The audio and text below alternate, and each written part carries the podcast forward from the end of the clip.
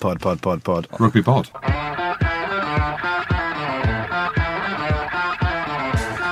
Welcome along to the Rugby Pod brought to you as usual by our good friends at Guinness.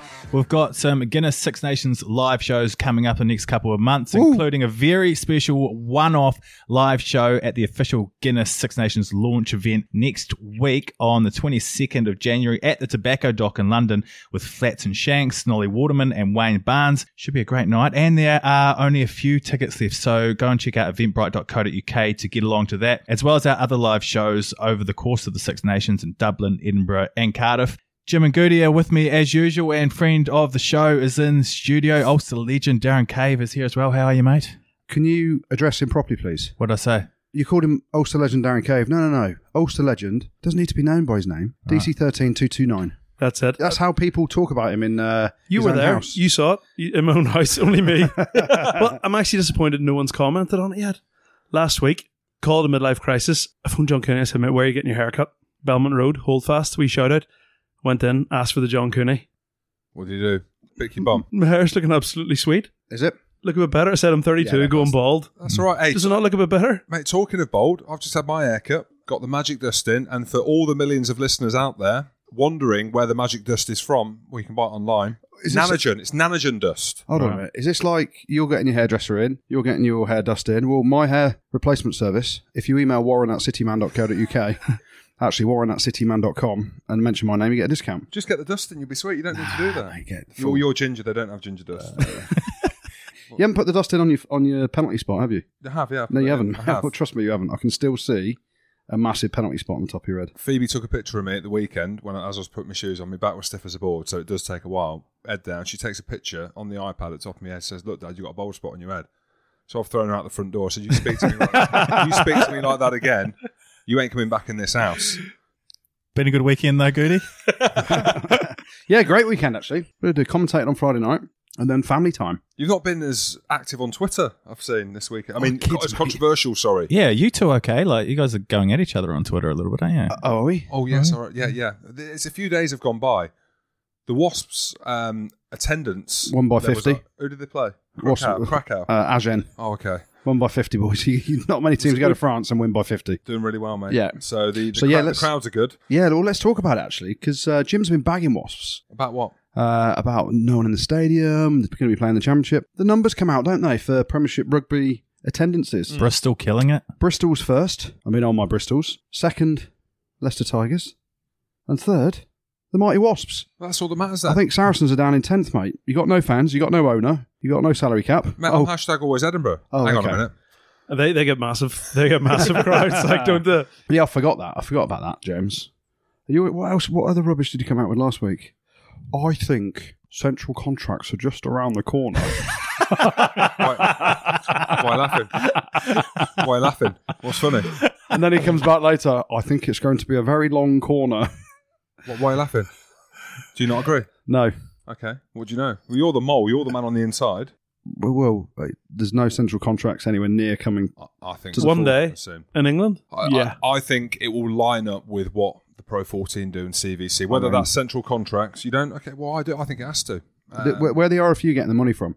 well, they've got a lot of money already. Have they? Well, look what they pay the players twenty five grand a game. But- I mean, it's hardly no money. They're, Look- they're the look- second richest union behind the Hong Kong union, or they're the richest union in the world. Yeah, but as a business, look at their business model. They've just spent a massive amount of money. They're in huge debt from the East End development at Twickenham. Now, what is a number to buy out all the Premiership players? You've got to buy them out. You've got to buy off the clubs.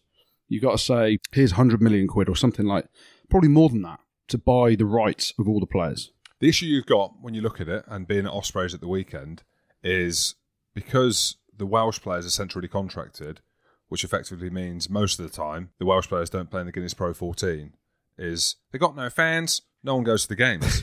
And it's different at the weekend. It was your, it was Europe, but that's the only worry. But I'm hey, I'm entitled to my opinion. Oh, you are, Andrew, James? and that is my opinion. I- that it could gonna it happen. could happen if, if it's not fully uh, then heavily subsidized because in the end of the day So why are we laughing then? the voice was very Oh, good okay. it sounded like you That's fine.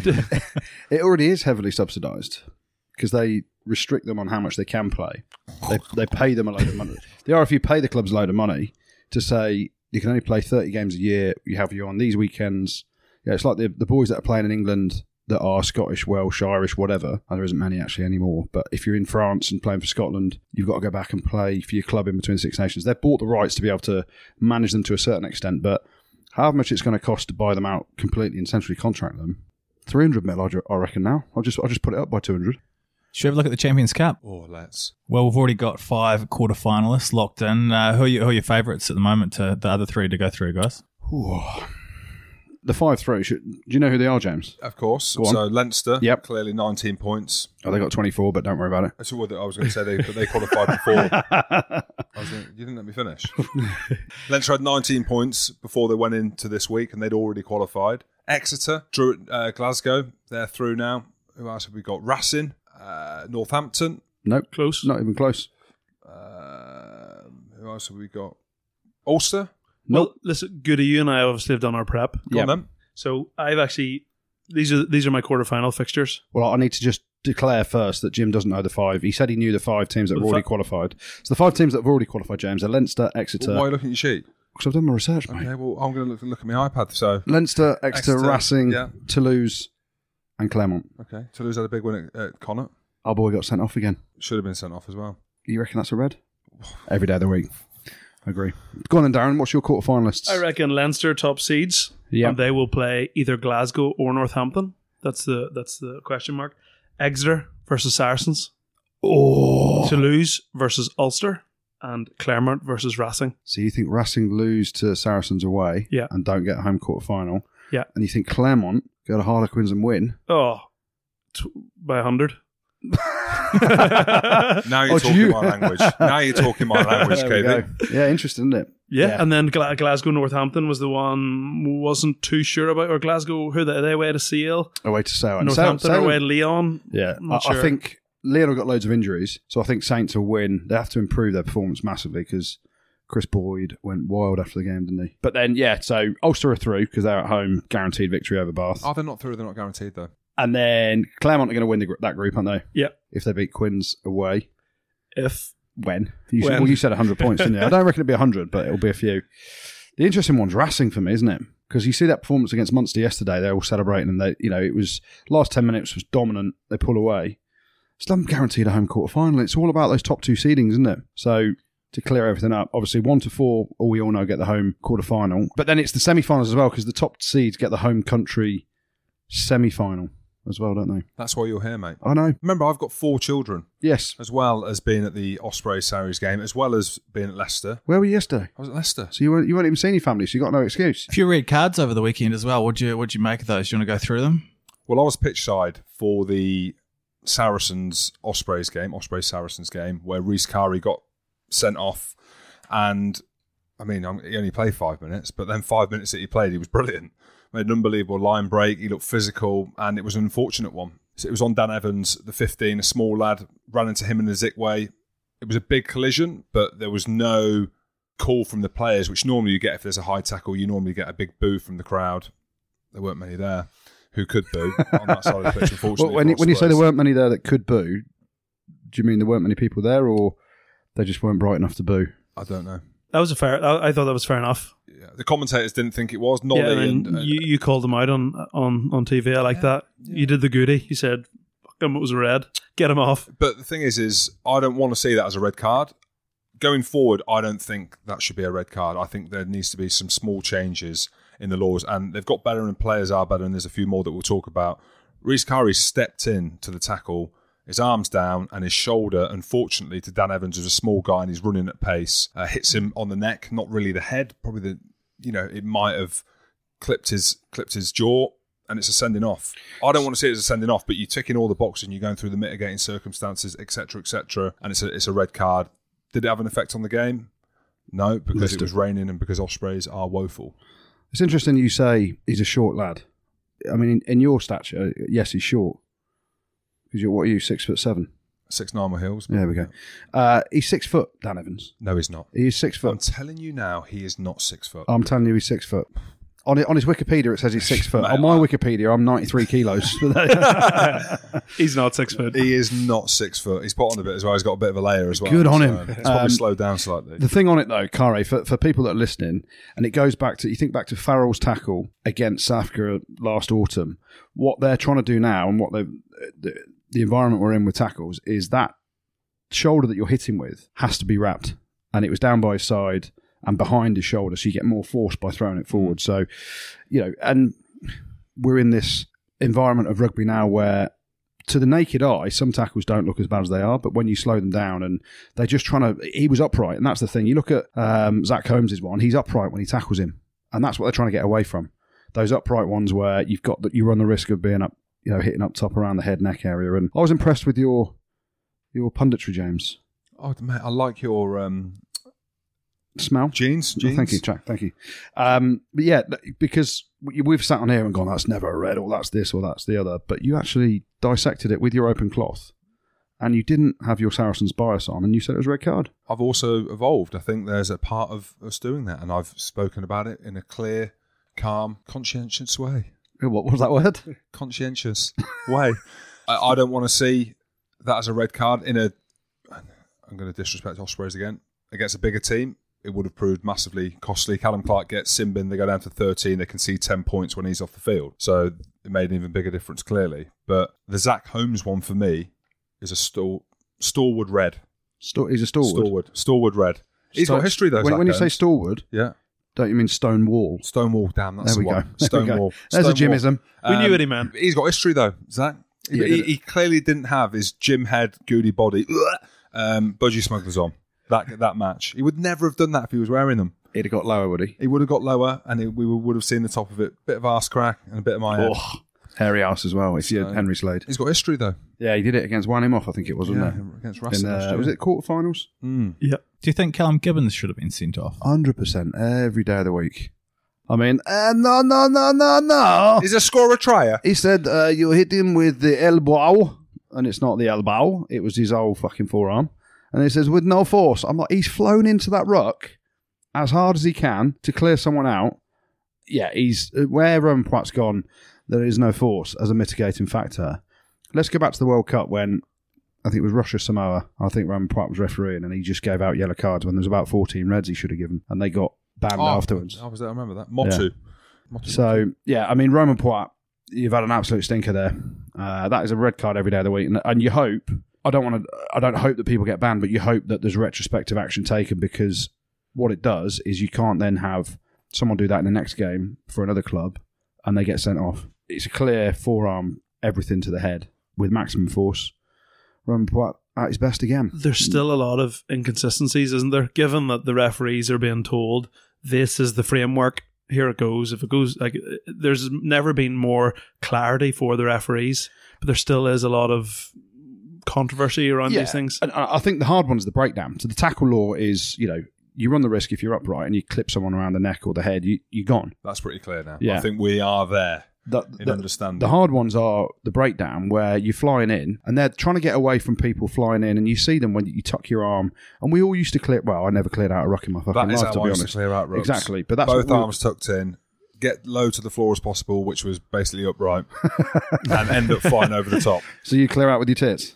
Clear out the tits, mate. Closed, closed up. My shoulders were, were butchered, so I couldn't get. If I put my shoulder out, I'm telling you now, my hand is going to be behind my back somewhere. But you are right. I remember playing at BT Murrayfield against Amra in front of about 75 Three, people. oh, 300, I was going to say. yeah, 375. And I always remember Ferris got penalised for not like using for, for use of the shoulder at the ruck. And I remember him. He stood up to the referee and he was like, "What the fuck am I supposed to do?" Mm. And the ref was like, "Oh, you're supposed to bind." And then you know clear the person out, and I, that no second row or forward is ever. Backs will go in there for a bit of a cuddle. That's not how rucks are cleaned out. You know, it's a bit of a you do you have to launch yourself. That was it. There's one on YouTube actually, um, which is my legacy, Jim Hamilton Rugby, and it comes up as, as a fight with David Pace. There's me blitzing Ebenezer Beth, and there's another one with me clearing out Francois Louw in a breakdown when South Africa uh, came up to Scotland. Uh, close game, 25 3. Is that the one that's in the law books on how not to clean out a ruck? Yes. So there's one. So that, so that one's been used in some World Rugby. Andy Rowe absolutely Well done, knows his Andy Rowe. rugger. Thank Just you very love much. my laws. But um, I clear out Francois Louw, and he's over the ball, and it's it's my arm is actually out somewhere. It's dangling out. It's not tucked in, but because of the way that I enter the ruck, uh, clips him on the back of. Uh, Oh, I remember it, yeah, back, and yeah. he gets stretched off. He does, yeah. He gets stretched off. Um, I had no idea actually during the game. It was a long time ago. I have no idea that I did that. Commentators were calling for it as well, weren't They they? were, yeah, they were calling for for my head, of course. You have to be you have to be careful when you're that powerful, Jim, don't you? Mate, well, it, I reckon I was probably running. I'd say at thirty-eight miles an hour at that I point. just said 38%. It's an interesting one, though, Jim. So you said earlier you don't have time to do any like research on games and you've got four kids and you you know you were at the Ospreys game and you get home and you're at Leicester and then here there and everywhere you seem to know everything that's on YouTube for you though do you spend a lot of time YouTubing yourself My son does now. my son My does dad was a That famous old- rugby player. that old classic my son uh, J- JJ sit down here we're going to YouTube me is that what you say to And him that's me. That's my legacy. YouTube is my legacy. I've got nothing else to show for it. I don't have shirts up on the wall. Where's Dad? He's on YouTube, fight, fi- fighting against bin men. and KV that must have been a lie as well or was it because Stephen Ferris was coming back from injury Because he was actually playing for well, Ulster. w- no, well no because you played away at Edinburgh which is basically the Shags right No, I don't know. I don't know what Must was have been the happening. Shags. Must have been the Shags. Two two nine.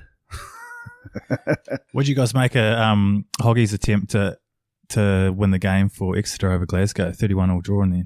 Oh my kick! That was a cracking game. Yeah. To be fair, in terms of physicality, uh, I was Yeah, so- raging. I I I was in the pub in Fermanagh, and of course out there we're watching the Connacht game. where were you? MC Hammer. Where? MC Hammer, Fermanagh, Enniskillen, out the west of Ireland, and obviously watching Connacht in the game. And then I checked the score, and the other game's 31 all. And that Connacht game, Toulouse, was crap.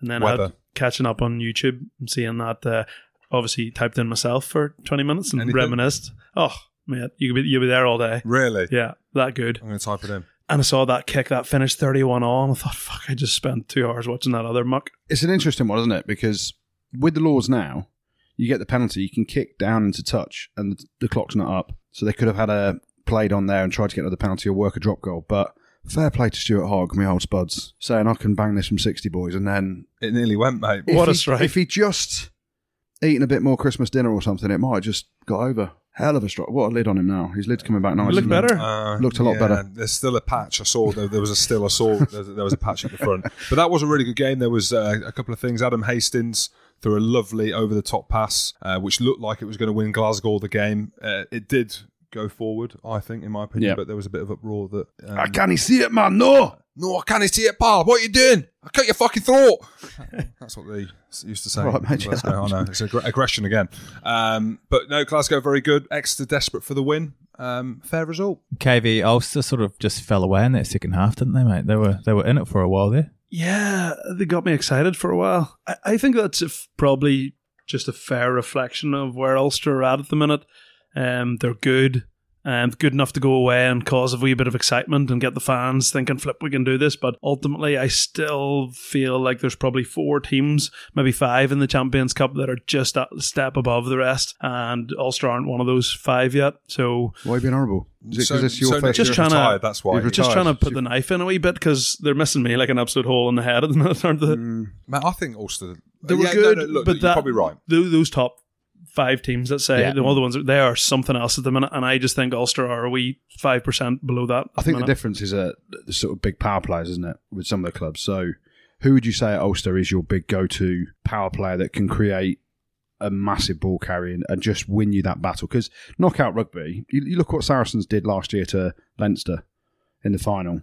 You know, it was Leinster played a lot of attacking rugby, but it was the power game that won it, wasn't it? Mm. World Cup final, South Africa dominate England physically and win the World Cup. It's all about the game line. So you, you do. You're right. You talk about those. You know, you, you look at Racing, Vakatawa in the in the centre. You look at Saracens. They've obviously got you know Billy and boys and people like that. That- That's the one thing you look at Ulster for me from an outsider, and I love that. You know, I love what they're doing. They're creating loads of stuff. You know, ball in hand. Cooney's the the man. Uh, but you just wonder if is that they're that beastie big ball carrier that can get nasty. Yeah, they, they struggle when um like Coetzee and Henderson. They obviously were they were playing, and McCloskey in the backs. When they're not playing, they struggle because they try and get that passing game going. I don't know if you saw Cooney's try, Yeah. but that's that's them at Yeah. their best. That's what they love, and Marty Moore, is it? yeah, he's going well. Mate, I, I, have always thought, Yeah. because when he was at Wasps, he needs to get fitter.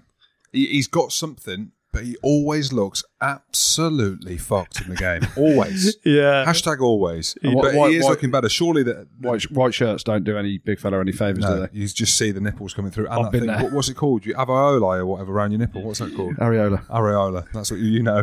I've no idea. Um, And what's going to be interesting for them now, I think they're um, oh they're about seven from their last eight, something like that. Uh, on Munster, two from eight. So in terms of Ireland selection, obviously when your team's going well, it's a lot easier for people to get selected internationally. So that's going to be interesting. I think the Ireland squad might be announced in the next week. what I like about Ulster, and I've only seen snapshots of it, they play a lot of their boys though, don't they? I know a lot of the boys that play that we're talking about for Ireland. So Billy Burns plays all the time, Cooney plays all the time. Cooney. them being the ones that we're talking about at the minute. Um, McCloskey, McCloskey. plays all, all the time as well. Out of all the other provinces, Connacht's a little bit different. No disrespect, love Connacht. Uh, Munster being the one, Leinster probably being the highlight of that. Ulster play the boys all the time.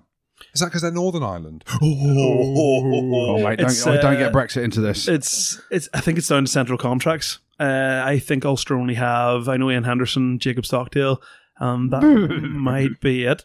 So they're the only ones. There we go. Uh, are and they Jack any- McGrath might be might be on one, but none of the rest of them. All if you look at Ireland players pushing for selection, they're all sort of fringe Ireland players. Your Rob Herrings, someone like Marty Moore could come through. I don't think Jordi Murphy's on a national Is contract. No, go then. Cooney's So not. This is why then. This is why Ulster are flying. It Yeah. shows you. And the one player who actually, Billy Burns, he's the guy who has been awesome for them. And if he, like what we're seeing at Munster, if you have one guy, what's behind him, there is a drop to. And it's such an important position. If he gets injured or doesn't play as much, Ulster will struggle. They're the 45 man squad that got together last week or a couple of weeks ago. Uh, Billy Burns was in it. We've seen Carvery's injured, Toby Carvery. Sexton, question marks always. Billy Burns, does he play? He's going to be. Scotland first game. He's going to be close. Carty may have charged down at the weekend, Yeah. not so much. If Murray and Sexton are fit, it'll be a big call for Andy Farrell to leave them out. Despite recent form, wouldn't suggest that either of them should be in there, but it'd be big to leave either of those two out. Um, having said that, it'd be big call to leave John Cooney out the way he's playing. Ross Byrne's been playing well for Leinster, so it's wide open. Is, is their first game Scotland?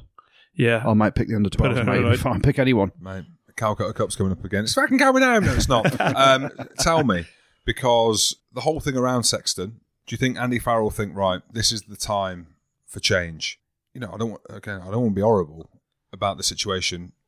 Last year, he kind of limped through the World Why- Cup. why are you being horrible? Every I time. am, yeah. I'm Mate, why are you being horrible to my Mate, I friend love from the Sexton. pool? New Zealand, right? So you watch New Zealand and what they've done in recent years. McCaw, Lost to England, mate. McCaw was running the show for years, so even if he was a little bit fit or five percent fit, he's in, and he's probably picking the team as well. I know it was a little bit different with Kieran Read from the stuff that I've been reading over there, but Sexton seems to have that same thing as McCaw had for New Zealand, as in Sexton's calling the shots. If he's half fit, he's playing. If he wants to play, he'll play. Surely there's got to be a change now, a change of mindset from Andy Farrell, and not just because Sexton's over the hill, but it's his age. He's 34 now. So how long is he going to keep going? So surely there needs to be, right, they're going to have to make a really tough decision and say, mate, unless you're training fully, unless you're fit, I can't pick you. I can't pick you, big fella. Why, why are you being horrible? I'm not being, mate, I'm, I love Ireland. Last time he did this, Johnny Sexton tapped me on the shoulder in Portugal in the pool And went, and said, "Goo- Goo- Gouda, you're looking great, Nick. Jim Hamilton, what the fuck is he on about? did he say anything about the hairs and the spots on your back or not? The No, mate, I've got my back's shaved, mate. Shaved? Yeah, yeah. Who shaves the back? I've got one of those things that goes. Do you over- actually? Yeah, I What? do, I would love to see a video. You Hang do that. What have you got? It's this thing I bought off the internet where it's got a long handle. Like a like a dog shit picker upper thing. No, it's a, it's, a back, it's a back shaver.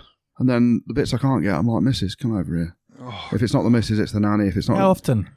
well, when I have a look and go, oh, needs a bit. Where? How can you see over your shoulder? Uh, I've got mirrors all over my house, Jim. Of course you have. you just turn around Pa- and. Pablo the chef ever do it?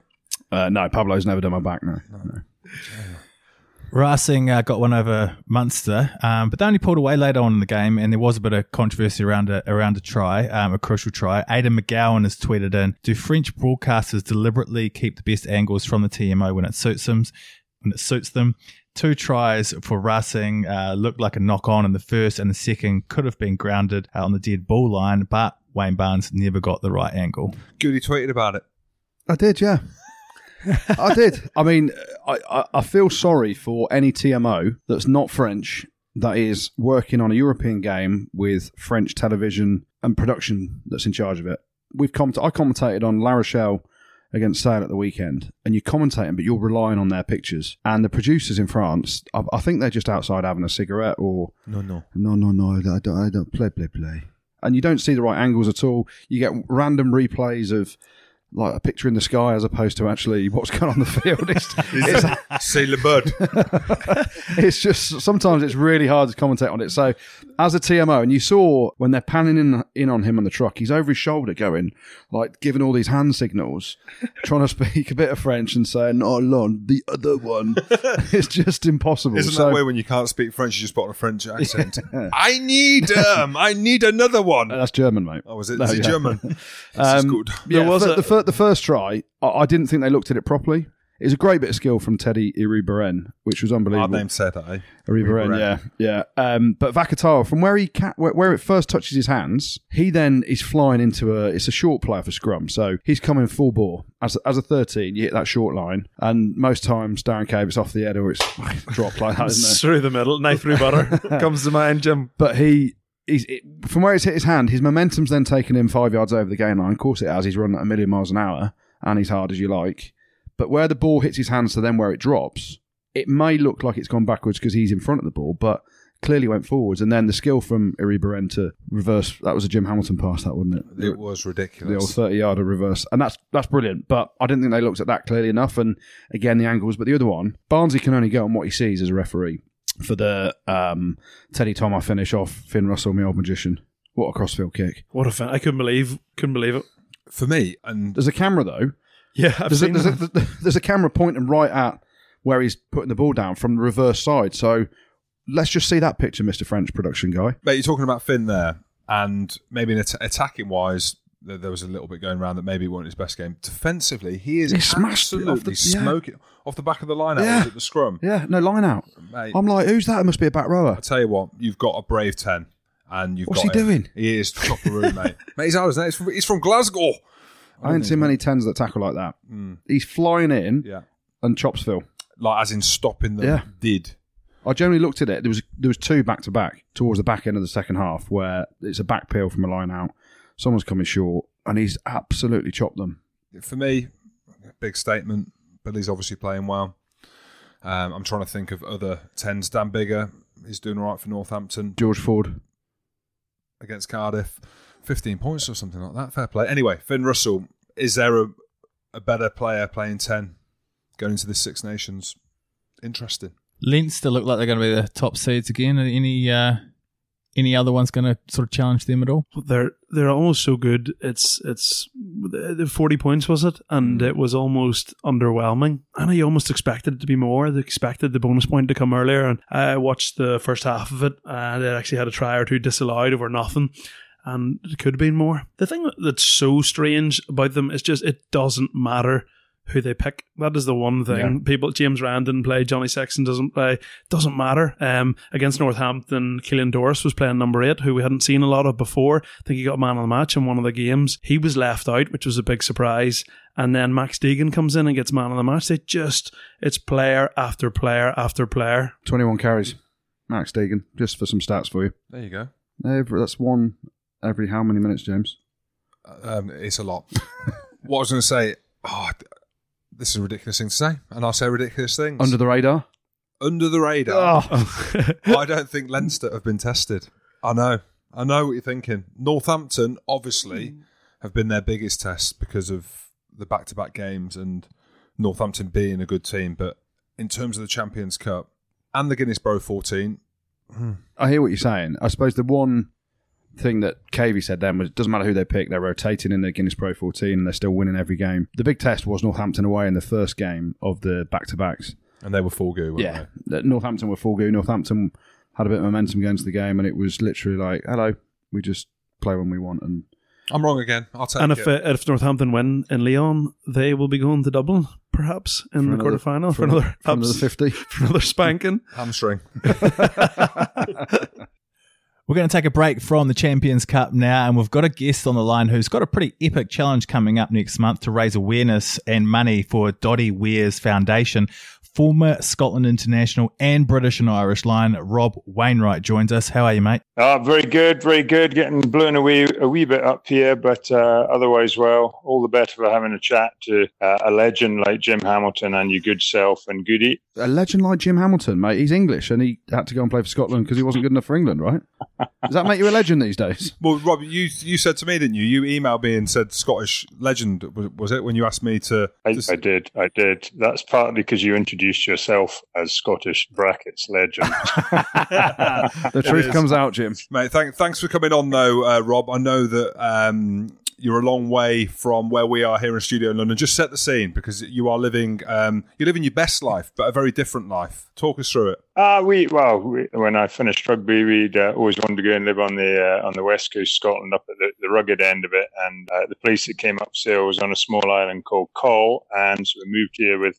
I listened to you last week complaining about young kids. We moved up here with a 10 day year old and three others under five. So four kids lived in a caravan at the first winter, and uh, things have moved on a bit since then. But 20 years later, we're still here uh, on a small island and uh, and loving it actually. Because when I was up there, I was on the um, the island of Ling, so not not too far from you, and I was asking about. That's correct. Yeah. I was asking about the, the makeup of, of the land, but basically I was asking where the pub was. And they said there's a pub on one of the islands that no one's ever been banned from apart from Rob Wainwright, who lives on the island a bit further. How do you get banned from the only pub in, in a 500 square mile radius? See, what I love about Google is that you know it, it's it's like you know once I shagged a sheep, you know that joke. Whoa, isn't whoa, it? whoa, whoa. Which you have a whole career, you know, playing rugby. You, you do this, that, and the next thing, and once you let fly with a, a fist in in your local pub and you get banned, and that comes up first, which is wonderful, I think, actually, isn't it? Because you know there are, there are worse things to be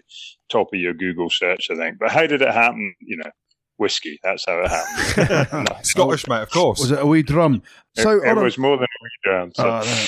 So the question is then: drum. Is there another pub that you can go to? It sounds like remote up there. There might not even be another pub. You can swim to one, I I, think. I, I, I had uh, I had one one quiet month, and then I, I'm now uh, able to go into the wonderful Coll Hotel, which is the only pub on the island. But we're very lucky because it's an extremely good one. Uh, and I'm not just plugging my local hostelry there. We're, we're very fond of it, and it's uh, we're very lucky. You would be fond of it if it's the only one, and they let you back in. So uh, there you yes, go. exactly. Good stuff. Let's talk about the the challenge then um, that you're doing the cycle for Doddie Weir's Foundation. T- tell us all about it and, and what you've got planned. Um, last year we we cycled from Murrayfield down Twickenham with the match ball, and you know that was pretty stupid. The weather wasn't quite as bad as today, but it was getting close. We had a headwind the whole way down, and we got 45 minutes sleep or something like that in two days, and cycled 500 miles, and it was pretty tough. So someone suggested we do it again, and amazing how short one's memory is, but uh, we're doing it again. This time we're actually not just doing it for Doddie, we're doing it for, for Tom Smith as well. So it's called the, the Wounded Lions 500 Ride, and we are getting handed a, a match ball by, by Jace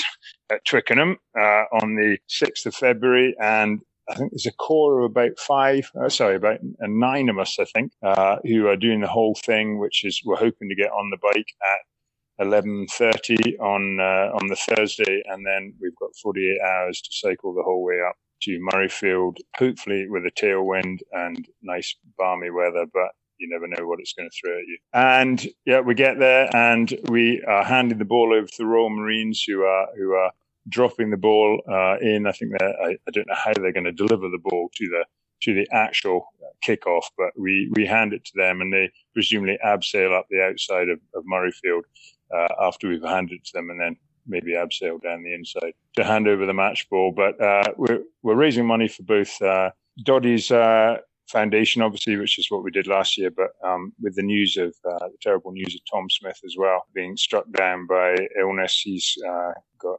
serious end of, uh, of colonic cancer. So um, we're raising money for his chosen charity, which is Fortitude, uh, which supports research at St Mark's Hospital, Harrow. Um, which, if anyone's listening from Fortitude Charity, it might be a bit of a surprise for them to know that's happening. So I haven't actually spoken to them, but there we go. Uh, they they will be getting uh, half of the money we raise, and uh, I'm happy to say that I think we're we're about 70 grand already and we haven't even turned a pedal. So last year we had 65 grand to beat and, uh, and we've beaten it already. So so the cycling bit's the easy bit, really. Amazing stuff and, and two great causes. But what does he intrigue me about about it? You said Jason Leonard's giving you the ball. Uh, is Yes. Jason Leonard going to do any part of the cycle, or is there just not a bike big enough or strong enough to hold his weight? We've, we've had trouble, you know, getting some of the, the greats of the of the rugby game. Many of them are. We've got uh, we've got some epic people. Roger O'Neill, I think, is seventy five, is cycling. I gather from Newcastle up to Murrayfield with us, albeit his bike may have a small battery to help him along. Um, we've got Wince coming along, Damien Cronin, um, Paul Burnell, John Barclay, Kelly Brown, lots of uh, of greats of yesteryear and more recently that are joining us. Couldn't get, you know, the one legend I really wanted to get onto his bike, actually, um, Big Jim Hamilton. I- Oh. I gather he's a keen cyclist, or so he told me. Indeed, he got in touch with me asking if I had any challenges lined up, and I suggested he might want to join us for this, and he became very busy. I've got arms like a cyclist. I should tell you that. Um, Rob, just one thing, just to, just to piggyback what Goodey said about Jason Leonard there. I don't think it's the weight that would be a problem. When you visually look at him next time, just go slightly below the midriff. I do not think the package would find a saddle suitable for that thing that's um, His nutsack. dangling. It's basically his nutsack. Have a look next time, just just so you see. So that's why he won't be getting on a bike. I can tell you that. I'm I'm not going to peer at him uh, next time I see him. I'll send you a But- picture. Don't worry. I, I, I take note. I take note. I, I noticed you didn't answer. You know the little the challenge that I, I quipped at you there. Oh, you mate. moved swiftly back to Jason's nuts as a, as a way to answer. Deflection, mate. That's what we're doing, mate. I'm going to be walking up the Moroccan mountains with Kenny Logan in June. So, but um, no, I'm keen to Okay. keen to get on behind it. You must be. Uh, you must be. You sound a little different to Jim with that accent. You must be from a different part of uh, Scotland, Rob. So North, north. you're. Yeah, he's way north. He said that. For all Scottish listeners, I don't think they're particularly impressed with my accent or Jim's accent, to be honest. But uh, but thank you. You're definitely. We can tell where you're from anyway. Yeah. He knows where you live, KV. That's You know where I was. Was that was that a threat?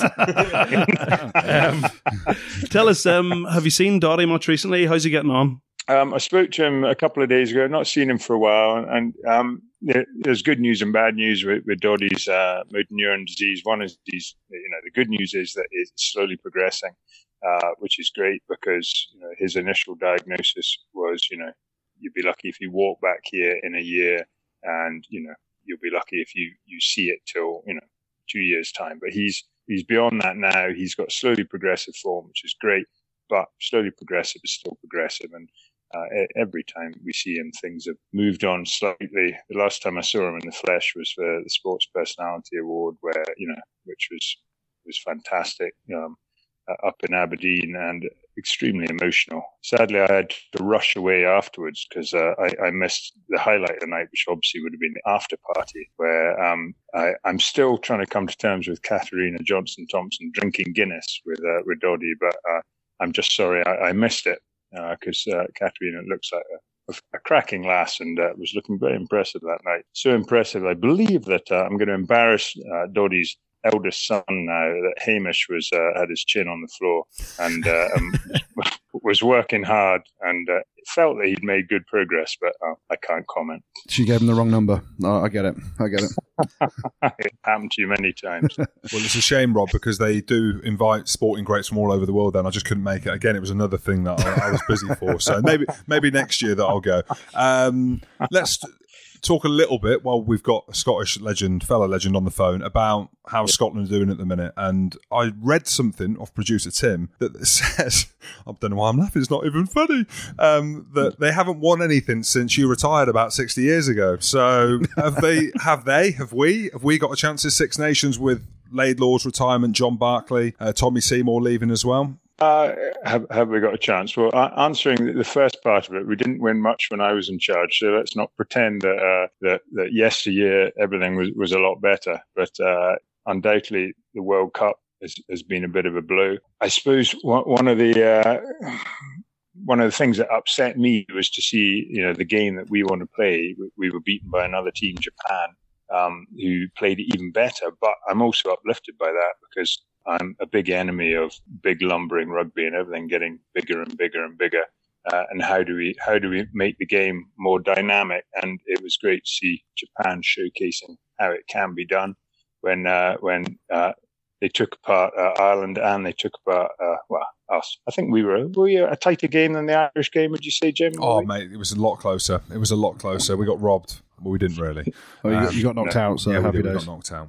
yeah, we, we did get knocked out. But it was, uh, I, I, from that point of view, you know, on a more general term, I, I would say I'm hopeful that the, the game can move forward and become a bit more dynamic on a, on a, you know, on the world stage. Scotland at the moment, they need to, to win three, I think, out of the, their Six Nations game. They need to win both their home matches, which is perfectly possible. They, um, No the chance. only good statistic we've got seems to be our, our record against England. No, the only one that no, matters. mate. The only one that matters, Rob. You've, you've won one game in the last 10 years anyway. I bet we'll two. and we drew England. one. We drew one. True, true.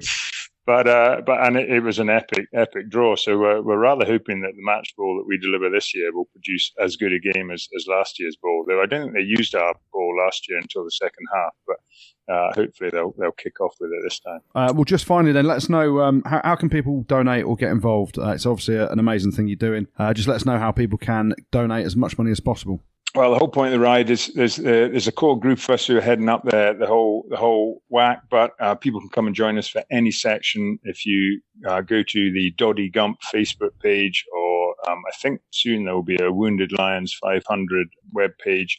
Uh, go in there, all the details of the itinerary and the timeline are there, and we're going to be cycling 500 miles and donating one pound per mile for every mile we cycle, and we just ask people, you know, do come along. We'd we'd love to see you come and do it. Uh, join us as we go through your patch, and uh, all we ask is that you donate one pound a uh, mile as well. The money's all going into 100% of the money we raise is going into the, the two charities, Doddie's and Fortitude for Tom Smith.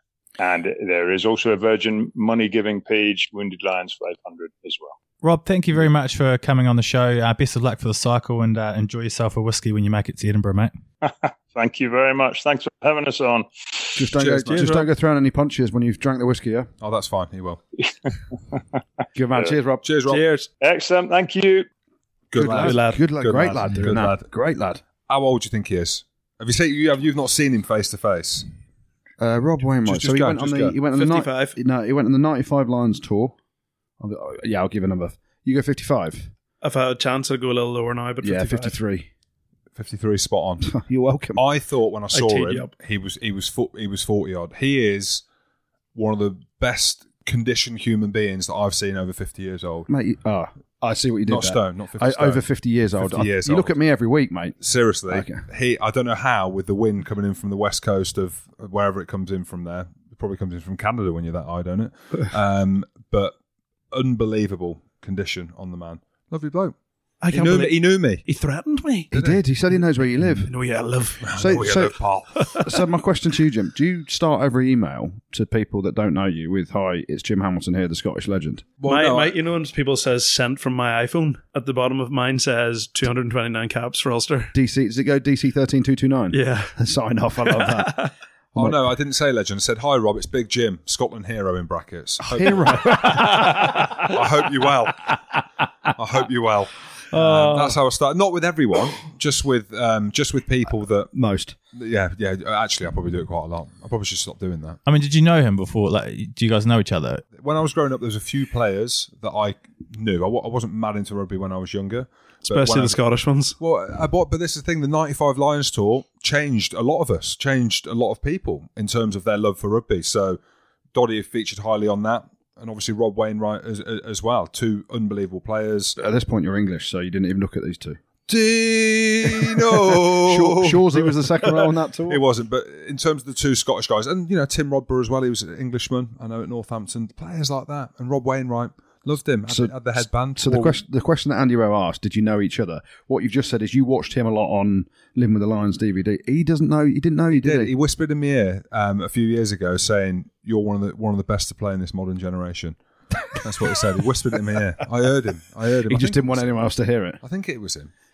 Well, Jim, you mentioned you were at Liberty Stadium. How impressed were you with the young Saracens side? Yeah, I was very impressed naturally with everything that's going on. I think the positive for me is being a Saracens fan, which I'm of all my clubs, and being best mates with Kelly Brown, who is coaching the academy, is the quality that's actually coming through. You know, you had Elliot Obatoyinbo at fullback. Unfortunately for him and his debut, he's still on a, an academy contract. He gets yanked off when Rhys Carré goes off after five minutes. That was a real shame to see that. You've got Nick Tompkins, who is a quality. Don't even world class too is too far. He is class.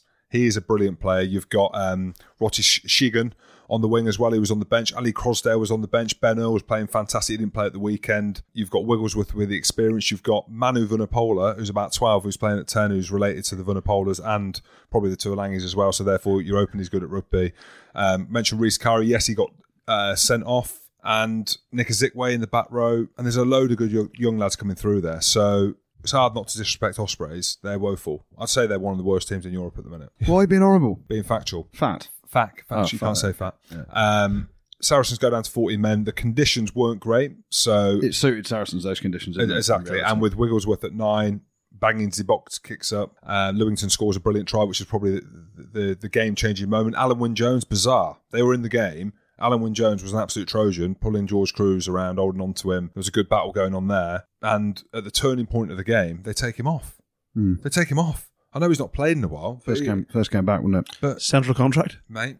That's the problem. go. That's the problem. Is that is that Just around the corner in England, apparently, according to Jim. I don't know. It's uh, anyway. Saracens are in the fight now. The fact that Racing did a job on Munster, I'm sure they will go full goo against Racing, who are a brilliant team, and obviously will want to come there full noise as well. So the last game of the pool, and Saracens are in a good position. They are, they are, and it's interesting. Racing actually have to come full noise as well because if they want a home quarter final, they've got to go all out to win it. So it will make it an absolute ding dong of a battle.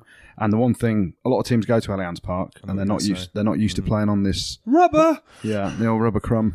rubber. Didn't help Worcester though, did it? No, no, it didn't a couple of weeks ago. But Racing are used to it, so it's going to be a hell of a ding dong. That's the game. That's the game of the weekend for me. on Saracens, the thing that I was had a, had a close eye on, and Lozowski was one of the guys that played as well. The names getting banded around the media. So the big one being George Kruis. There's talk of him going to Japan, Northampton, Richard Wigglesworth as well. I know Wiggy's at the end of his career. He's 36, but he's still got a load to give. Lozowski. I read something about him going to Bath. Liam Williams is obviously off. Figallo, Figallo, Juan, Juan Figallo. Figallo.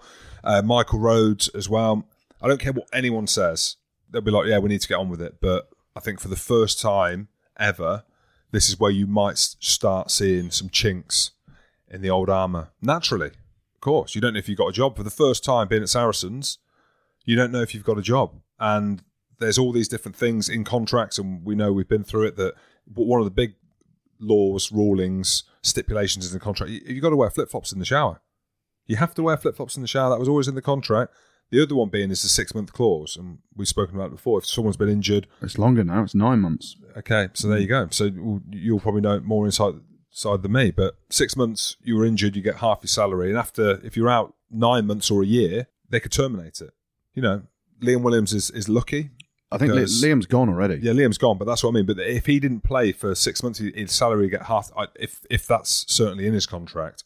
Juan Figallo, Figallo, he's not played in a while as well. Michael Rhodes being the one. So Saracens are now going to have to implement these regulations, which they would have never dreamed of doing before. And how is that going to affect the camp? Well, it's going to be interesting. The, the actual injury clause it's it's 39 weeks. So if you're injured for 39 weeks, then they can terminate if absent for another 28 days after giving notice. Um, so you can reduce pay to 50% after 39 weeks of injury uh, for a f- further 13 week period of And absence. is that in everyone's now? Yes, it's standard Okay. Premiership contract now. So they've all the actual the uh, the only differences for a lot of contracts are the wedge, Hmm. the houses, uh, the businesses, but the actual standard terms of a Premiership contract, everyone's on the same terms of definition of injury clause and all that stuff. Messy. Just, just not the houses. Well, Jim, you mentioned the performance of Richard Wigglesworth. He was the uh, glue that kept a pretty inexperienced Saracen side together on the weekend. He joins us now. Uh, how are you, mate? Good, mate. Yes, how are you?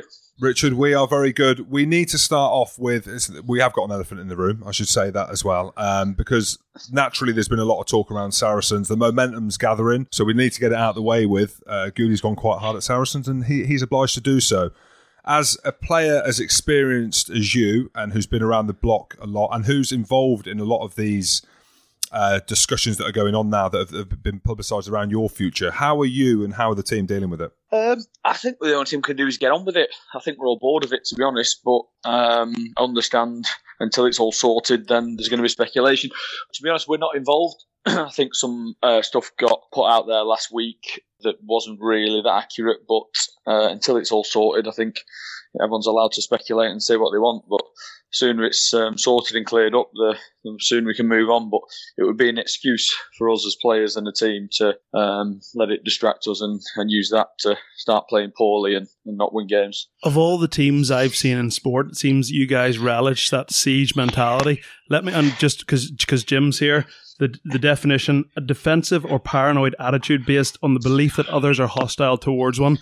That is Saracens. The more shit people give you, the tighter you become, and the fucking harder you are to beat. Yeah, no, we've definitely used it. Um, we had to we had to use it and, and all the stuff coming our way. But what we did talk about at the start was um, that that's probably got a limited amount of time that was, you know, that Gloucester week that definitely fired us up and stuff. But we talked then about we have to be good for us and for um, what we've created for so long. Because um, if we all let it throw it out the window now, then it then it wasn't um, much good anyway. So um, it's definitely sort of renewed our focus and um, let us go after it. But it's not the other the outside stuff now is not the stuff sort of fueling us it was for a couple of weeks. But we knew that would uh, that feeling would die down for us. So we didn't want to keep bringing it up. So it's uh, it's not something we mention too much now, but talk a lot about ourselves and, and how we're going to get better and uh, and keep getting after it. Well, just uh, just to let all the players at Saracens know, Jim said he sold his one bed flat in Luton, so it's all good now.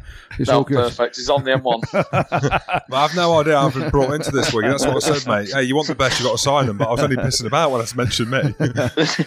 well, let's chat. Let's chat rugby then, mate. Because obviously, um, you were the, the, all due respect, the granddad in the team at the weekend. Uh, the kids, load of kids playing and, and played exceptionally well. Uh, you played exceptionally well yourself as well. How much you enjoying that role uh, as the old fella in the team uh, when you've got a lot of the youngsters around you?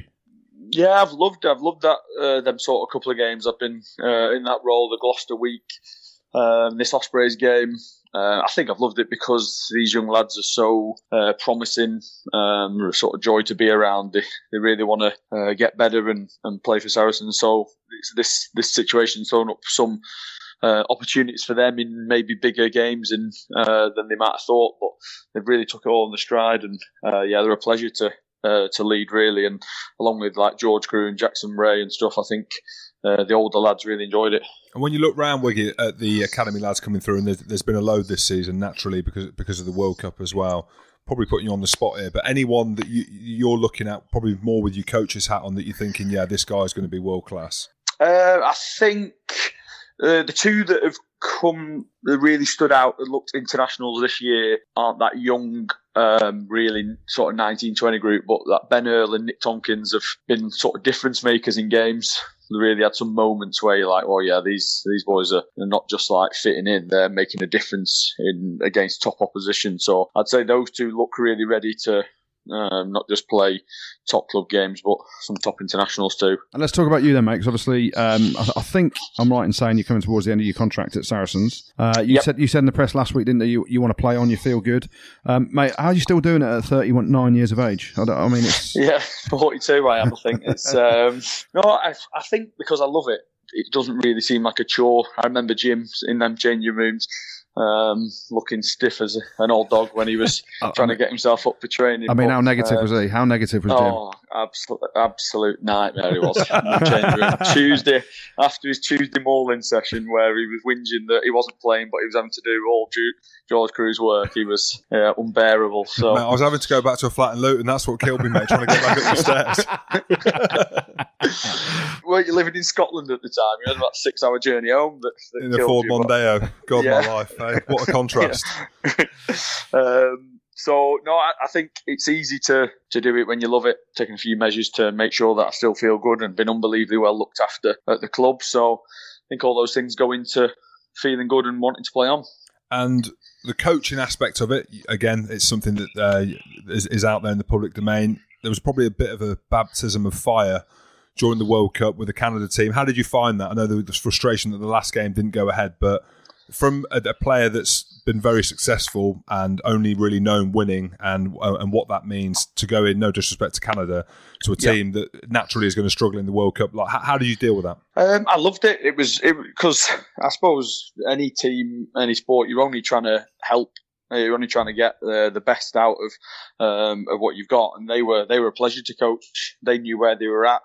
Um, they were there to um, enjoy the experience, but they wanted to rip into it and, and give it a good go. And we were sort of in the pool of death and had the one last game that we wanted to win. Unfortunately, got called off, but they, they were they were a joy to coach in terms of how receptive they were to me and, and how uh, welcome they made me, and um, ended up being a really good experience for me. And then uh, obviously you're coaching part of the coaching setup. We've spoken about this at Ealing as well. Um, Yeah. So just for time management, you're obviously training at Saracens. Uh, your box Yep. kicking is always on point. How long do you spend on your box kicking, and then how, how long does it take to get to training and look after all the Ealing boys as well? Do you have time to see your missus and the Um, kids? So yeah, I'll I'll go to Ealing uh, once a week. So it's on the on my day off in the middle of the week. They they run a slightly different week to us, which works well because I'll always guarantee to be there once, pretty much, and then the odd time I'll get there twice. But uh, so I'll go there early on my days off. Missy doesn't love me for my days off not being my days off. Or but- just full stop? uh, just doesn't yeah, love you full yeah. stop. yeah, yeah, trying to patience at the minute, but um, but no, I, I'm- I'm keen to get into that world. So I had a brilliant opportunity to uh, help out down there, and um, enjoyed it last season, enjoying it this season. And then box kicking, how long do you spend on box kicking? Because I mean, it's on point every game. So it varies, but um, probably a bit smart with how I train it now, a bit more purposeful uh, in what I'm looking looking to do. The box kick's gone way more contestable than it was, so I spend a lot of my time on distance control and, uh, and working on that part of it. But um, yeah, most sessions uh, I'll finish uh, finish with a bit of that. Was I the only person to ever charge you down, Wiggy, or not? Be honest. In train- it was in training. It was only once in training. It, yeah, three yards offside.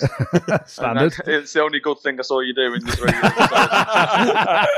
yards. Mate, he got a turnover in the Premiership final against Exeter. I was commentating, and it was. 50, I know, our game was already won though. wasn't Oh, it? yeah. Oh, good, yeah. That's what he says anyway. Um, last thing, though, mate. Obviously, looking forward to this game this weekend. We're presuming, and you, you don't have to tell us, but we're presuming that Saracens will go full noise. They now, you now know that it's in your hands. You win that game against Racing, and, and you qualify. That- Huge for the club, isn't it? In terms of what you've been through and where you're at. How, are the boys absolutely buzzing for it?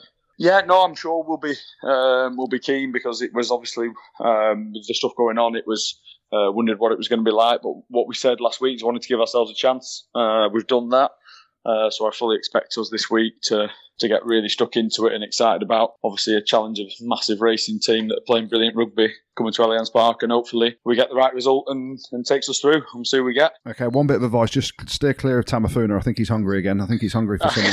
I've done well steering away from all the big lads um, for quite a while, so that'll be on the job description for the next couple of years, I think. Good stuff. Richard, thank you very much for coming on the show, mate. Top Be- man. best of luck this weekend and best of luck for the rest of the comp. Cheers, lads. Wiggy. Cheers, Richard. Top lad. Top lad, Wiggy is. Why do you call him Richard? Because he's I've been, never- he's, he's been horrible to me. so I've never heard I- anyone I- call him Richard, so that means you don't like I'm him. calling him Richard. No, he doesn't like me, makes he thinks I'm crap. Um, still, still going, eh? Yeah, Well, it's fair like, play him, to and- him. it's like him and Owen. I've, I've mentioned it every time. They, d- the- I love Northerners because generally they're hard as thook. And they're honest. And they're I just don't like honesty. Jim, you're shite. I know, I know. I know. I, you're right. No, fair play, Wiggy. He's he's he's a top man, uh, but also to still go and keep going. He's never he's never aged. The thing that fr- frustrates me is this age thing. He's 36, right? Okay, and he's playing a long time. So, how weird's this? The 2006 final where Sale beat Leicester. yeah, I don't want to talk about. That. I was playing. Yeah. I scored. I scored that day. You, did you start? No, I was on the bench. No, I started. I Did started. you? Did you? There you go. Um, Wiggy obviously played that game, so he's been going a long time. Scrum half, you're in a better position in terms of not taking contact, but I just don't get. You get to 33, 34, 30, 36, 36. Pete Stringer obviously went till he was 55. what I, I don't. It's just weird, isn't it? It's there's a there's a couple of things that bug me. Right, that's one of them. Is the age. You- You're saying to one age, or that yeah, they can't play, they're out of the prime, whatever. The other one is this bloody World Cup cycle. Four years on a World Cup cycle, we're building towards a World Cup. Why? Why are we building towards a World Cup? Well, Scotland, years? Scotland just need to worry about winning the game, mate, don't they? That's the That thing. was, that's my point. That Yeah. was always I'm, my point. I'm with you on that one, particularly because Ireland have had a shocker in every World Cup. I think it saves them. I think it gives them a, a blanket to put over. But all the fans are like, start building for the next World Cup. Crazy. Uh, You know, throw away anyone who's over 25. And you're like, well, he's like someone like in Ireland, Peter Mahoney. He's like in the next World Cup, he's probably going to be 31, 32. He's going to be in his absolute prime. Too, too old, mate. People just want to buck him out of there and get an 18 year old in. Because he's got grey hairs. But I'm the same as you. Andy Robinson, it was all about the World Cup in four years' time. I'm like, mate, we need to try and beat Romania. In the, au- forget, forget the World Cup, mate. We we've got to try and win a game now or win the Six Nations. I just think people are covering their backs. Anyway, Richard Wigglesworth, he can still go. He probably still play for England. Well, he nearly did, then in Yeah. the World Cup. He weren't far away. No, he wouldn't have been. Good man, Wiggy. Well, we can speak to an Osprey now, but one who's just actually announced that he's hanging up his boots at the end of the season. Friend of the show, James Hook, joins us. How are you, mate? Yeah, I'm good. Thanks, boys. How's it been, Hooky? The big announcement of retirement. It's probably been well, it comes for everyone. Of course it does. But uh, for you Yeah. personally, you know, you're a bit of a legend in Wales. You're back in Wales, um, obviously playing. Been a hell of a career, hasn't it, mate? Yeah, I haven't been too bad, mate. I think um, obviously I'm coming to the end of my contract at the end of this season, so yeah, I'm pushing 35 now in June. So yeah, like you say, Jim, it comes comes to us all, and for me now the time seems right. And in terms of like achievements, uh, I know I- I've read a few of them, but there's been a few, uh, hasn't there? But any regrets when you when you look back on your career? Maybe not dyeing your hair in the last couple, maybe just. Uh, But bit of the old fake tan use, a bit too much at times. Uh, yeah, that might be one of the regrets. Yeah, but uh, on on the field, I think. Uh, no, I think every single player probably looks back in their career and thinks, "So they could have done this and that differently." But like you say, yeah, you know, I'm I'm pleased to have had 80 odd caps and, and represented my country. You know, obviously that many times and played for the Ospreys and had experienced you know different things. Played for Gloucester and, and gone to France and gone to Perpignan. Loads of good memories, but um, ups and downs in everyone's career. So you know, and mine's no different. So the big question is, mate. Obviously, everyone we, we said it comes to the end for everyone at some point. Um, how far ahead have you planned? Do you want to go into coaching? Are you, are you looking at other different ideas as well? Yeah, yeah. So I'm, I'm doing my level three now. I should be finished that uh, in March. So I'm doing a lot with the, the under 18s in the Ospreys in the academy, doing the backs and things and, and the kicking, the skills. So, but it's quite similar to what, what Neil Jenkins used to do when I first started out. You know, he used to come around the regions, obviously take me kicking and, and, and skills and things, but he, he's just sort of a bit of a mentor for me as well. So if I can be that for, for the young boys coming through, that, that'll be really good. and you mentioned obviously Wales, Ospreys, the Lions is another one, the Barbarians as well. That's what The we Barbers, yeah, you remember that, Jim, didn't you? I remember, mate. I was How in the- the element. How was the hell was Jim Hamilton a barbarian? I still- It amazes me that. Not on the pitch. Was it hooky? I was the glue. That's what Parisi said to me. You're the glue. The glue that binds this team pri- together. The, the Pritt stick. Oh, is that what it was? I Damn, think I think he called you a prick. Oh, not did a he? Is that prick what he stick, a prick. Yeah. Um, but look, we've got, we've got we've got to talk a little bit about the Ospreys. I was there at, uh, at the weekend. Be a difficult one because I'm sure that you probably would have wanted to finish on a high, but things at Ospreys aren't Yeah. going well, and that's not going to define you or the club going forward. Ha- having a couple of bad seasons, but how are things there? There was obviously something glaringly obvious around the Pro 14 media event just recently, just after Allen Yeah. Clarke left. How has it all been? We we had uh, Gareth Anscombe on. Alun Wyn Jones has been quite public last week in, in talking about it, but for a player that's played for many many years, has, has got a, a big standing in the game. What's your take on it all? Yeah, it, it is tough to see, and obviously, yeah, the Ospreys. You know, we, we only started out in 2004, but we've had a lot of success, and yeah, it's a shame to see you know where we are at the moment. Obviously, it's not a great season, and just just one win this year, which is uh, you know unheard of for Ospreys. But yeah, you know, I think we've got some quality players, and of late now the internationals are starting to come back. We've had a lot of injuries, and you know, without making excuses, you know, that hasn't helped. But yeah, it has, it has been tough. You know, you, you all know, boys. You know, when when you're on a losing streak, you know, especially after narrow losses, got to pick yourselves back up, go to training on Monday, and and try and put it right. And then when it's not going right, you know, it's it is tough. But like I say, there's too many good players and, and people in the Ospreys for it to, to continue like this for too long. Hooky, back in the day, you were part of the Fab Four at the Ospreys with Shane Williams, uh, Lee Byrne, and Mike Phillips. Uh, who came up with that idea? And Aye. what did you get up to? it And wasn't us, I tell you that. how, how was Tommy Bowe not in there? How was it not a five? I don't know. He's, he's gutted with that, mate. I, I don't know who came up with it. I got to be honest, but um, I think it's just obviously we, we were really successful. Talk about the bad times now, but in my early career, we, we were really successful in the Ospreys. Won won some trophies, and pro- probably should have done better actually in Europe with with the squad we had. But yeah, there was a lot of a lot of good players, and yeah, they, they just picked us four out as as a Fab Four, as you say. Beautiful specimens, all of you, with the fake tan everywhere. Um, let's get away from rugby for a minute then. Let's talk about uh, you personally and what's going on off the field. You've written some children's books, haven't you? Yes. First and foremost, uh, congratulations. I didn't know anyone could read or write in Wales. That's a, that's a first start. uh, just give us a bit of uh, knowledge on your books, mate, because it's, uh, it's a great thing you're doing. Yeah, no, mate. I, I was when I was in Gloucester. Actually, my, my oldest boy, uh, when he came out to school, you know, they have the book fairs. He wanted to grab a rugby book, and uh, where I went to get one, and all, all it was was sort of facts books and things. There was no actual sort of children's books. There was a lot of football and, and other sports. So yeah, I just sort of thought it was a bit of an opportunity to. To uh, yeah, to write some some books for you know with rugby for, for kids, and uh, yeah, I got in touch with an author and give him a few ideas, and uh, yeah, luckily enough, we've we've got two books published. The first one's out in in May, um, and it's basically sort of my my memories and my sort of achievements as as a, as a player professionally through a ten year old boy's eyes called called Jimmy. So yeah, you know, it's all right, and hopefully it'll, it'll go well. We'll, we'll get millions sold off the back of this, mate. We'll take a commission as well. All I'm saying is, I'm hoping there's no stories around the barbarians in there or not, because I need to proofread anything. yeah, no, that, that's when the, when he gets a little bit older, like you know. Oh, that's fine. Yeah, good stuff. Well, while we've got you, Welsh legend, let's talk a little bit about Wales in England. Your former club, our former club, Louis Rees-Zammit's name's been been thrown around. 18 years old. Yeah. Can you believe that? And the wheels on him. Yeah. Um, what's your views on him and, and Wayne Pivac and the Six Nations? Yeah, oh, he's, he's flying, isn't he, in fairness to him. So, yeah, I think he, he is Welsh, isn't he? So hopefully he'll. Uh, Well, I've, I've been trying to convert him to be English, mate. He's play, He's just signed a new deal uh, for Gloucester, an extended contract, a proper professional contract to stay in England. But he's unfortunately he said he wants to play for Wales. That's his dream, and I, I'm like, why, mate? Twenty five grand a game, England. You know, much better. uh, that is one the, thing. the actually, white yeah. jersey. Because it's not about the money, is it, Hooky? What do you reckon? No, not at all, mate. No, no way. Coming from hockey. What? What do you mean?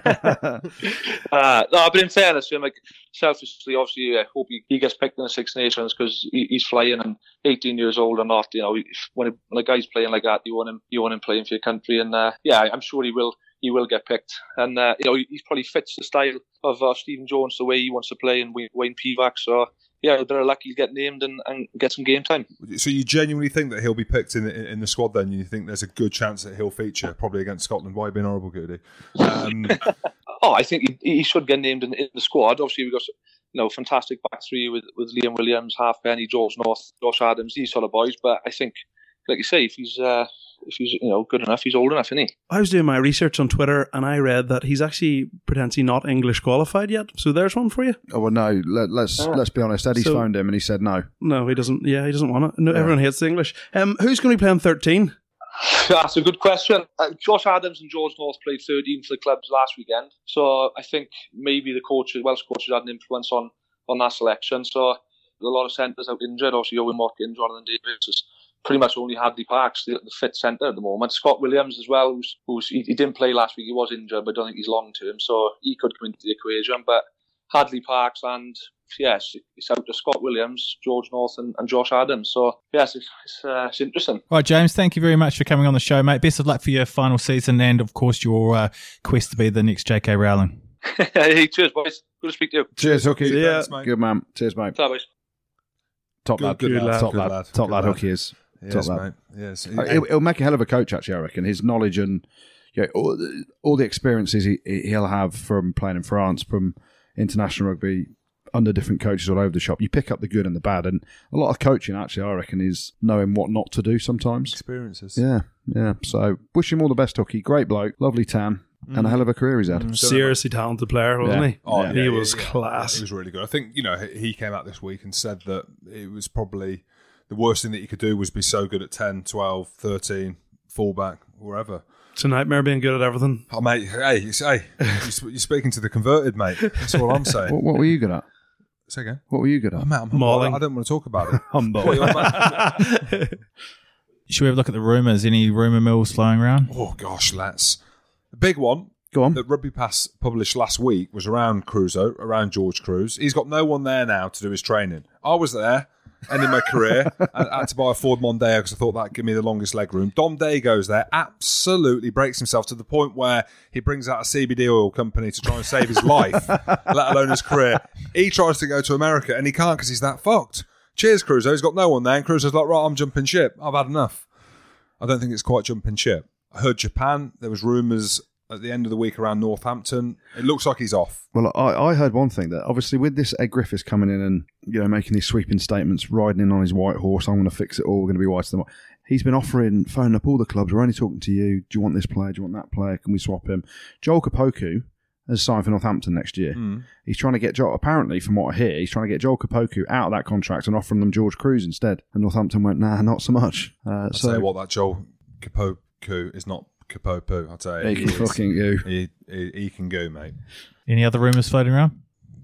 Just the Saracens one that, I, that I've got really mentioned it earlier in the show. Matt Gallagher to Munster was one that I, I read yesterday. Cannot see that happening. The 15 at Saracens. Dad was an All Black. Hell of a bloke, hell of a player. You look at the profile of the team. Alex Goode, how long is he going to stay around for? You know, you could potentially see him. Why go being horrible? France. No, I'm just. I'm, You're being horrible, I'm, I'm just talking about age, which I've just completely contradicted myself. Exactly. Around what around Richard Wigglesworth. what is wrong with me?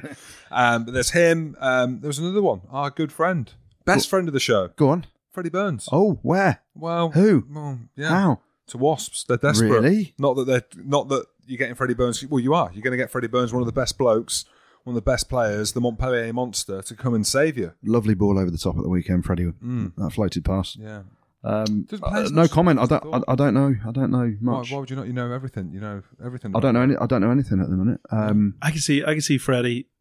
I know the whole Bath thing for the Burns boys is amazing, but he's a good player. He doesn't play a whole lot of messing around at full back on the bench. Well, it's weird with Bath because they told Priestland last year there's no contract for you, and Freddie Burns was in contract because they thought they'd sign Andre Pollard or they're trying to get a big name ten. Then they went back to Priestland and went, actually, um, you know, we said there was no contract for you. Um, here's a contract, and we're going to make you first choice again. Uh, and so Freddie's not played very much, and uh, you know, people talk about Freddie as his game management isn't there. Absolute bollocks. But because he's got the razzmatazz and he he can create something out of nothing, he gets pigeonholed in that sort of bracket of oh he's just a flash player. He's not. He hasn't getting. He's not getting enough love at Bath. I think he generally plays when they rotate their squad, as we've seen in the Champions Cup. It must be Um, tough for him as well when he's hard. watching his brother absolutely carving him. Naturally, you know, Freddie's been the front runner when we were at Gloucester and stuff like that. Billy was coming through, horrible looking thing.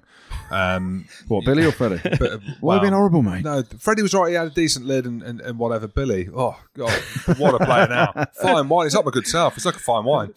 And you guys were chatting last week. It's weird how things turn. You imagine when his agent phoned him and said, "Look, you're done at Gloucester. You're a club, the club you've been at since You'd be Jim devastated. tried to strangle you when you're 17 in conditioned games. Yeah, you're speaking to Billy Burns. Yeah. You've spoken to him. haven't Coming you? soon. Yeah, Coffee with Cave, patreon.com. Uh, Billy Burns was round um, at my chateau the other day, and uh, we had a, a, a good uh, cup of coffee and a good chat. Good lad. Yeah. Well, we know he's a good lad. He's an unbelievable lad, but he spoke a little bit about, you know, how he thought, you know, he wanted to play for England one day. He thought he'd be a Gloucester legend like you, Jim. Mm. Um, and then all of a sudden there's a signing and it's flipped on its head and you're out of there. And how fickle a game it is. He was probably dragging his heels across to Ulster and now he's he's not a million miles away from playing for Ireland and he's one of Ulster's most important players. And that, that's the thing, isn't it? All due respect to Billy Burns, there was no chance, and I don't mean this disrespectfully at all, no chance he was going to become an England fly half with the players that are around and the way he was seen at Gloucester because of other players that were always going to, they're always going to try and sign a bigger name. He's gone to Ulster, And and, I reckon he, he should, on, on form, 100% should be getting capped for Ireland in, in, in the? Six Nations. It's amazing. Shoulder to shoulder with Shoulder. with To shoulder. Whenever Whenever Ireland call. There you go. Do you sing that Um, one? Yep. There you did. Whatever. Yep. Dude, Rory Best doesn't. Um, don't reveal any more because it's going to be out on Patreon. Patreon.com forward slash the rugby pod if you want to listen to any more of that. Rumour mill, anything else floating around, guys? Uh, yeah, we talked about the foul tackle earlier. Andre Esterhuizen, Hazen, Hausen, Hazen. He's hard as food. Do you remember that video that came out? They were teaching him how to tackle. When The after after Rassie Erasmus. Yeah, yeah. yeah. Was that him? Was it? yeah, Oh, there uh, potentially going to Quins. Well, mate, he's, he's Sappho, so he'd be brilliant. I mean, all I'm saying is, if you see KV, you're you were a centre, DC 13. 13 229. Yep. Have you seen Janse van Rensburg at Sale? Yes. Oh my quads. Would you fancy tackling that? Your man. Yeah, exactly. Well, I'd be drifting off from a 10 to come and sweep, chop him in. I'd hit the floor and pretend it's not Mike Ellis. well, this is the same sort of thing with uh, Andre Esterhuizen. Uh, he could be good for them. What about Nemani Nadolo? You heard about this one? only, uh, only recently, only the last few hours. Me and producer Tim were talking about it. It's uh, Leicester. Nandolo Imagine. to Leicester. Because Jonny May, we spoke about Sarah. There's talk of him going, I can't see it. Back to Gloucester. Yeah. May, maybe, maybe, because Charlie Sharples potentially um, is coming. I don't know if he's coming towards the end. I'm just trying to. I'm trying to piece things together because Stop getting rid of players that are I over know. 30. Well, Jesus Christ. I am a bloody hypocrite. Um, I should keep quiet. But Louis Rees-Zammit's obviously carving up the prem. Just Thorley was awesome at the weekend as well. there you go. I mean- Orley Th- Thorley Tooth. Watch Thorley run into contact. I mean, run to the space, mate. Mate, run, I tell you He now, runs hard. take some advice. Run to the space because your career will be cut significantly short if you keep on taking contact. Little He fella. runs hard. He runs hard. Um, yeah, so Nadolo, can you imagine him, him at Leicester? Leicester looking bad. Mate, playing against Jersey. I mean, I'm telling you now, Leicester ain't going down. Leicester who's ain't going? going Who's going down? Irish. It, it pains me to say it. Definitely Londoners. Come on, you Irish. I like a bit of Londoners. Yeah, it's weird because I Why, watched. a bit why of being Irish. horrible? You should have So signed there, Jim. So they've oh, no, I'm glad I didn't. Um, so the Coleman signed right, and if the rumours are correct of nine hundred thousand pound, and they're only rumours, I don't want to be horrible. But Is he thirty four? Mate, nine hundred grand. Anyway, I don't want to Judas certain players, but I'm just looking. You're spending nine hundred thousand pound. Nine, no chance. Anyway, you're being a Judas. I, I yeah, I am. But Or jealousy. Nine hundred grand. You best be good, and you best be as good as Richie McCaw was good. Should we finish things off with the good, the bad, and the ugly? Oh gosh, lads. Oh, let's. Yeah, the good. Uh, as ever, plenty of good this week. Uh, we'll start off with one of my favourite players at the minute, Louis Rees-Zammit. He was awesome again for Gloucester against Montpellier, creating, scoring, doing the lot. He's outstanding. Uh, what else was good? Saracens. We'll put them in the good. We've given Oh, them some look, stick. Yeah, Wiggy's been on here. Look at you. My old mate Richard Wigglesworth uh, marshalling Saracens to an away win despite going down to 14 men after five minutes and Rhys Carré's red card. So that was absolutely outstanding. Uh, what else was good? Clermont, 29 13 winners over Ulster. Uh, the big game this weekend. Uh, Moala, tackle him. Or Raka. Ridiculous. Raka. Oh no. Um, poor Billy. That stadium looked amazing. Yeah, that stadium looked amazing. Uh, they're back on form, so great to see Clermont doing well. What else was good? The thriller at Scotstoun, Glasgow against Exeter, thirty-one all. Great game, absolutely outstanding rugby to watch. That was a brilliant thing to see. What else was good? Wasps. We're putting Wasps in the good this week. Not many teams go to France and just notch up 50 points, boys. So uh, we're definitely going in with them. Wasps outstanding over in Agen. So hang on. You put in wasps in the good. Yeah, And 50 they've points. beaten Our pen. Mate. How many teams in England go to France and put 50 uh, on a team? So they're going in there. Uh, what else was good? Uh, Racing's performance against Munster, especially the last 10 minutes, pulling away from them. Uh, outstanding. Toulouse, their away victory at Connacht. Not many French teams travel well, do they? I had Connacht down to win that game You in did. my rugby pass predictions You in did. the lead up. Yeah. And that was wrong, I, James. know 'cause- what, I mean, it was it was always going to be a big call. Uh, what else was good? Chris Boyd's honesty. Anyone see his interview after the game? I quite like that. They got a bit carried away with just going after the bonus point early, and their performance wasn't great, was it? They get the bonus point towards the end, uh, but Chris Boyd came out and said it was embarrassing. It was he had to apologise to all the fans and all this stuff. when you're winning, it's quite a good interview, and he's very honest. So, uh, sort of interview you expect from a director of rugby after you've just taken 50 points. A bit like Paul Gustard would have had to do to Quins after they got hammered by Sale at the weekend before. Uh, so Chris Boyd's honesty that goes in the good, but the good this week goes to one Nigel Owens. Um, he uh, he got contacted on Twitter uh, to say a little boy at our local rugby club is currently in hospital and sadly lost his legs and arms to a horrific disease. They're holding a charity match in Skipton, North Yorkshire, on the 29th of Feb 2020. And the question to Nigel Owens was, how much would it cost to have you attend? Nigel Owens comes back. It would cost you nothing at all for me to referee the game for the young lad. It would be an absolute honour. We'll DM you my contact to see if we can make it work. What a legend Nigel Owens is. Good man. The good this week goes to Nigel. Uh, the bad. We'll start with Bath, shall we? It was a dead rubber though. Dead rubber. But they've lost all five games in Europe, and it looks, with the fact they're going over to Ulster this weekend, who need the win, like they could lose all six games in Europe, which is not good for anyone. Well, they could go over, over there and hoover up. Oh, Jim, amazing. a similar team to be pretty poor and underwhelming in Europe. They're in the bad this week. Montpellier lost, here. lost away at Gloucester, another one of Jim's old clubs. Um, what is going on in Montpellier? You expect them year in year out to produce something good, and I All the money. All the money. mate, I tipped them for quarter finalists. I think start of the season. Hmm. What do I know? Not Montpellier, absolutely garbage. But credit to Gloucester. Garbage. Credit to Gloucester. What else is bad? Well, you talk about an English team going over to France and putting 50 points on a French team. Well, in the bad this week goes another one of my old clubs, Brive. They lost 52 points to three at Bristol. They've taken 50, so they go in the bad. Do you get what I've done there, Jim? Yeah, it's, you, you- you've flipped it around. There you flipped, go. flip, flip, flip My old- My old clubs, one's in the good, Wasps, Wasps, Wasps, Wasps, and one's in the bad Brive for taking Oh, 50 breath. at Bristol's. But the bad this week has to go. I'm going back to France, boys. What oh, shock dear. horror. I'm going back to France and Romain Poite. He's got to get the bad. That refereeing display at times, and especially not giving the red for Gibbins, is a red all day long. There is no no force. That's a red card, mate. It's an elbow. You've had an absolute shocker. Uh, so the bad this week goes to Romain Poite. Uh, the ugly, only really one bit of ugly I could find this weekend. What, what you got? Well, there were a few red cards, uh, and some of them were debatable. Some of them were for tackles and non-intentional. But I'm commentating on La Rochelle against Sale The big one. on Friday night. The ugly this week is going to go to Valery Morozov. He was being choked out by Tamani at La Rochelle, and that was bad. So he got a yellow card for that. It's full on chokehold. It was like Jim Hamilton WWE. On my sister. Yeah, Yeah. back in the day get him Colts. a figure four leg lock. She used to tap, give it 30 seconds and I'd release. What a brother. what a brother, eh? And then she comes and looks after the kids on uh, New Year's Eve. Yeah, good on her. But anyway, so he's being choked out. Then he flips out of it. Tamani's on his back. Flip reverse, flip to do. And he just goes full shoulder to the head. Like, that was an assault. Red mist. You don't fuck with the Russians. Mate, you do. Mate, And when he did it, crazy. I'm like, oh my goodness. Lock you your just- family up. Lock Nah, your family up. just just lock everyone up because the Russians are coming. Uh, so unfortunately, this week the ugly goes to Valery Morozov. Thanks, Scooty. And you've got a shout out to finish off with, don't you, Jim? I've got two shout outs. Two. Yeah, I've got one for myself and Rugby Pass. We've released the Barbarians documentary. I don't know if you've seen it. You're going to see it. I'm going to watch it. I am, I'm gonna watch watch it. I'm going to watch it. One of my proudest moments ever. Not the kids. Um, Of course. Uh, and this is a proud moment for me because we've put full production behind it and it looks very good. Anyway, so I'm happy. So big shout out to Jim Hamilton. Oh, God, that's me, third person. and we've got another one. They're all good. They're all good this week. Jade has been in touch and her husband, Matt Bridgman, massive fan of the pod. And he's turning 30 stone.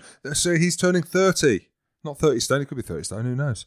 This week, so happy birthday, old fella. And we'll catch you at a live show to drink a pint responsibly.